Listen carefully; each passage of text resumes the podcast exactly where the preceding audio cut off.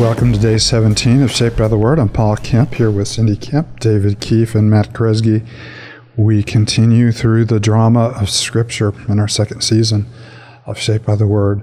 And the story really is a rich story. It's a story of uh, God's faithfulness to a people who are wayward and weak and often confused and, and lack faith and confidence in Him. And yet God uh, continues to work to fulfill His promises. And of course, Abram is a guy that has won our heart, not only for the altars that he has built in the worship of the Lord, uh, uh, not only for his great moments of faith, but his weakness as well remind us of how needy and dependent we are on the Lord as well, and how we can be overconfident and look to ourselves rather than look to God. So we come to uh, chapter 15. And as we move through this story, God continues to enlarge his promises to Abraham. Uh, there's been a period of 10 years since um, Abraham first heard these promises. And of course, he was 70 years old when he first heard the promises. So he is getting well along in years, and it'll be even more uh, years will pass before the promises are actually fulfilled. But God meets him, and he reassures him, and he deepens his covenant with him. So we take off in uh, chapter 15. Before we do, we're, we're reminded that we come to Scripture to enlarge our affections and our vision of who God is, uh, to bring our lives uh, under His care, to walk faithfully with Him and humbly with Him, and to know know His heart. So as we read, uh, we always offer ourselves in the moment to the Lord. So Cindy, do you mind lifting us up with a word of prayer? No, I don't mind. Thank you, Father, for this time in your word. Thank you that you have loved us so much and so well that you've given us your word. And thank you, Father, that um, you've provided in every every direction for us.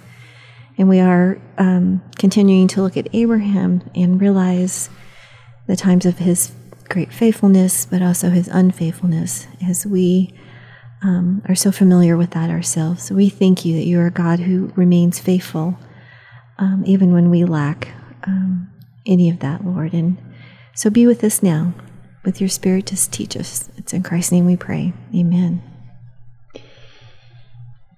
After this, uh, sometime after the encounter with Melchizedek, after this, the word of the Lord came to Abram in a vision. Do not be afraid, Abram. I am your shield and your very great reward. But Abram said, Sovereign Lord, what can you give me since I remain childless, and the one who will inherit my estate is Eliezer of Damascus? And Abram said, You've given me no children, so a servant in my household will be my heir. And then the word of the Lord came to him, This man will not be your heir, but a son who is your own flesh and blood will be your heir. He took him outside and said, Look up at the sky and count the stars, if indeed you can count them. And then he said to him, So shall your offspring be. Abram believed the Lord, and he credited it to him as righteousness. He also said to him, I am the Lord who brought you up out of the Ur of Chaldeans to give you this land to take possession of it. But Abram said, Sovereign Lord, how can I know that I'll gain possession of it? So the Lord said to him, Bring me a heifer, a goat, and a ram, each three years old, along with a dove and a young pigeon. Abram brought all these to him, cut them in two, and arranged the halves opposite each other. The birds, however, he did not cut in half. Then birds of prey came down on the carcasses, but Abram drove them away. As the sun was setting, Abram fell into a deep sleep, and a thick and dreadful darkness came over him. Then the Lord said to him, Know for certain that for four hundred years your descendants will be strangers in a country not their own. They will be enslaved and mistreated there. But I'll punish the nation they serve as slaves, and after they will come out with great possessions. You, however, will go to your ancestors in peace and be buried at a good old age. In the fourth generation, your descendants will come back here, for the sin of the Amorites has not yet reached its full measure. When the sun had set and the darkness had fallen, a smoking firepot and a blazing torch appeared and passed between the pieces. On that day the Lord made a covenant with Abram and said, To your descendants I give this land, from the Wadi of Egypt to the great river the Euphrates, the land of the Kenites, the Kenizzites, the Kadmonites, the Hittites, the Perizzites, the Rephaites, the Amorites, the Canaanites, the Girgashites, and the Jebusites. Nice job. Uh, those are those are some fun names, which have been challenging to do Hebrew, you know, for, for the last. I I love the initial greeting and we're not really sure, you know, what prompted this greeting other than just a crisis of faith. Mm-hmm. Uh, it has been, you know, sometime since uh, God has made this promise, and most of us, uh, you know, are very impatient when it comes to the promises of God. And Peter reminds us, you know, God is not slow as some people think about slowness, but He's patient with you, offering you opportunity to repentance. Uh, and with Him, a day is like a thousand years, and a thousand years are, are like a day. And this must have felt more like a thousand years for mm-hmm. Abram. Mm-hmm. And, so it comes with wonderful words do not fear, which we hear so many times. Mm-hmm. And then I love these two I'm your shield, I'm the one who protects you, and your very great reward. Not, you know, I am your shield, the one who protects you, and I will give you right. a very great reward, but I am your very great reward. And that's something we often lose sight of. Mm-hmm. That uh, knowing God for the sake of knowing God is the greatest reward that we could possibly imagine. It's not uh, the blessings that come from His presence, it's just the ability to be in His presence.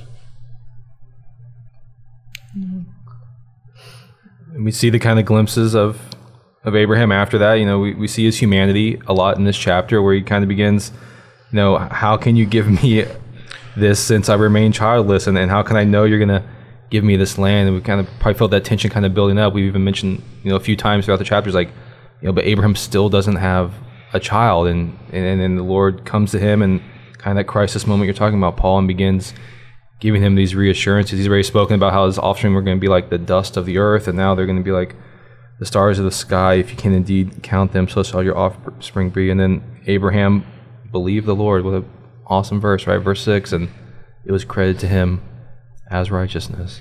I, lo- I love the fact that God has given him two counting projects, yeah. just to kind of keep him busy. Yeah, that's why it took so long. maybe, yeah, maybe if you're thinking about this a little done. bit, yeah, count the dust and count the, and count mm. the and count the stars.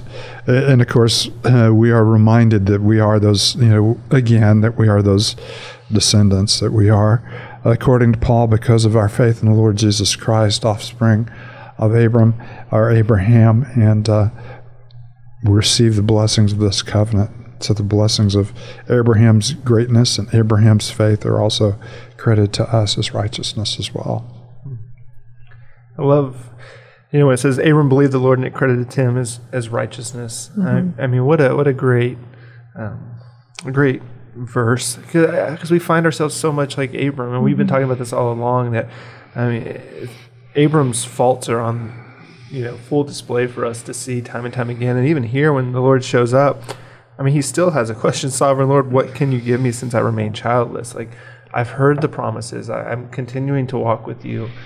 And, and, there's still those questions that are that are you know they're bubbling up in Abram's mind and and his life and his heart, and he's wondering well, when will the Lord keep His promise? And and when the Lord again affirms, I mean, this shows us the gracious nature of the Lord as well, that He would continue to affirm, you know, His promises to Abram. To, uh, I mean, we see it Genesis 12, Genesis 15, Genesis 17. Whether we view it as one covenant or two different covenants, um, you know, regardless, we're seeing the Lord continue to to reestablish His promises to Abram and, and remind Abram, "I will be the one who will be faithful to uphold these things." And and so I love that Abram believed the Lord. He hadn't seen it come to fruition yet. He he doesn't know how it's going to come about. Mm-hmm. Yeah, he, he still has no idea. We're going to see that you know, later on.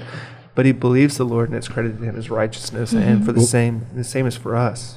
even in the context, uh, it's not uh, you know, it's not um, it's not belief that's that's unwavering. Yeah. Because he begins by questioning the Lord, and even after this comment, you know, he says to the Lord, "How, you know, how will I know this? How can I, you know, how can I know this?" Mm-hmm. And of course, we're you know studying through the Gospel of Luke on you know uh, Sunday morning, and this is very similar to uh, Zechariah's question, "How can I know this?" And Gabriel simply said, I am Gabriel. I stand in God's presence. You will not be able to speak. Yeah. Uh, but here, and, and, of course, Zechariah should have known the story. Uh, he should have known the story of Abram, but here God is showing great patience mm-hmm. uh, with Abram. And, uh, you know, we, we need to linger on that phrase just a little bit more. Uh, he credited it to him as righteousness, or he counted it, you know, as righteousness. Uh, none of us will ever be able to stand uh, before God based on our, our perfect embrace of the law. And even if we outwardly embrace the law, we in our hearts. We're not fully devoted to God, loving Him with all of our heart, with all of our soul, and all of our strength. And we certainly don't love our neighbors ourselves. And there's so many ways we can measure sin in the Book of Common Prayer and uh, in our words and our thoughts and our deeds and the things that we've done, the things that we haven't done. So many ways we can measure our unrighteousness, but there is one thing that God loves, and that is confidence in Him to fulfill His promises. Mm-hmm. And it is the confidence we have in Him and the promises He's fulfilled in Christ that is credited to us as righteousness.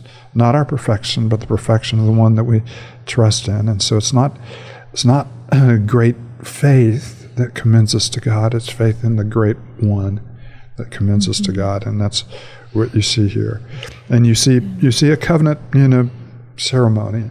God's word in and of themselves would, you know, constitute you know, a covenant and the conditions of the covenant, but here he enacts the conditions of the covenant. If Abraham had done this, or if Abram had done this with another king, uh, they would have made agreements and they would have each taken on themselves, you know, stipulations for the fulfillment, you know, of those agreements. They would have written them down in front of witnesses and they would have cut, you know, the animals in two, and the two of them would walk between them. And symbolically, what they're saying when they walk between you know, the animals is that, uh, you know, may this happen to us if either one of us ever proves unfaithful to this covenant. Interesting enough, in this uh, particular move, like God uh, puts Abram to sleep. Mm-hmm. Same thing happened whenever uh, God created Eve. He put Adam to sleep mm-hmm. so that Adam could observe his work, and here Abram is observing his work. And, and, of course, the fire that passes through, symbolic, you know, of the glory of the Lord. And, and so the Lord is taking responsibility of both partners. And he's basically, you know, binding himself to death uh, as an unfaithful covenant partner. And of course, that's what he does through his son. The son who was faithful died for the unfaithful so that we might experience the blessings of the covenant.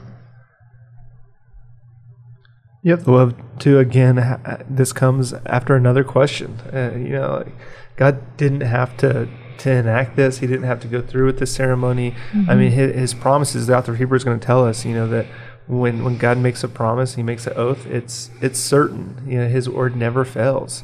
And we've already seen that. Um, you, you just in Luke, walking through the series, where you know, for no word of the Lord will fail. The, the Lord accomplishes what He says He will accomplish, and and so when he tells Abram, you know, I will fulfill my promise to you, and these will be the you know, ways I will unfold these promises, you know, Abram again, you know, how how can I know I will gain possession of it? And and then he gives him this visible ceremony, and he binds himself. I mean, just the graciousness of God, mm-hmm. you know, binding himself to to not just Abraham in this moment, but also to us that he will accomplish his promise. And, and ultimately, you know, uh, Paul is going to tell us you know, when so shall your offspring be, you know, and to seed, you know, and he's going to say that's not to multiple seeds, but to one. And, and this is drawing our attention to Jesus. Um, God is accomplishing our salvation in this moment. And uh, the uh, the promise here, if, if um, Abraham's impatient because it's taken ten years and God doesn't seem to be moving, other than rescuing him and through him rescuing, you know, others. Mm-hmm. Um, this comes with a word of prophecy and saying this is not a you know this is not a, uh, you know two year promise or a ten year promise this is a four hundred year promise uh, this will be fulfilled uh, after your people are enslaved in, in, a foreign land and they will come back in the fourth generation mm-hmm. you know to be here which is a foreshadowing of course of exodus and they'll come back with great possessions which is the same way that abram came out of egypt in the predicament that he found himself in as he compromised himself and Sarah in, in, the land in the land of Egypt. But there is a a, um, a nice little picture of uh, the justice of God in there. Said, I'm not going to give it to you now because the sin of the Amorites has not run its full course. Mm-hmm. Uh, God knows, you know, that they will, you know, not repent and that they will not, you know, turn to Him.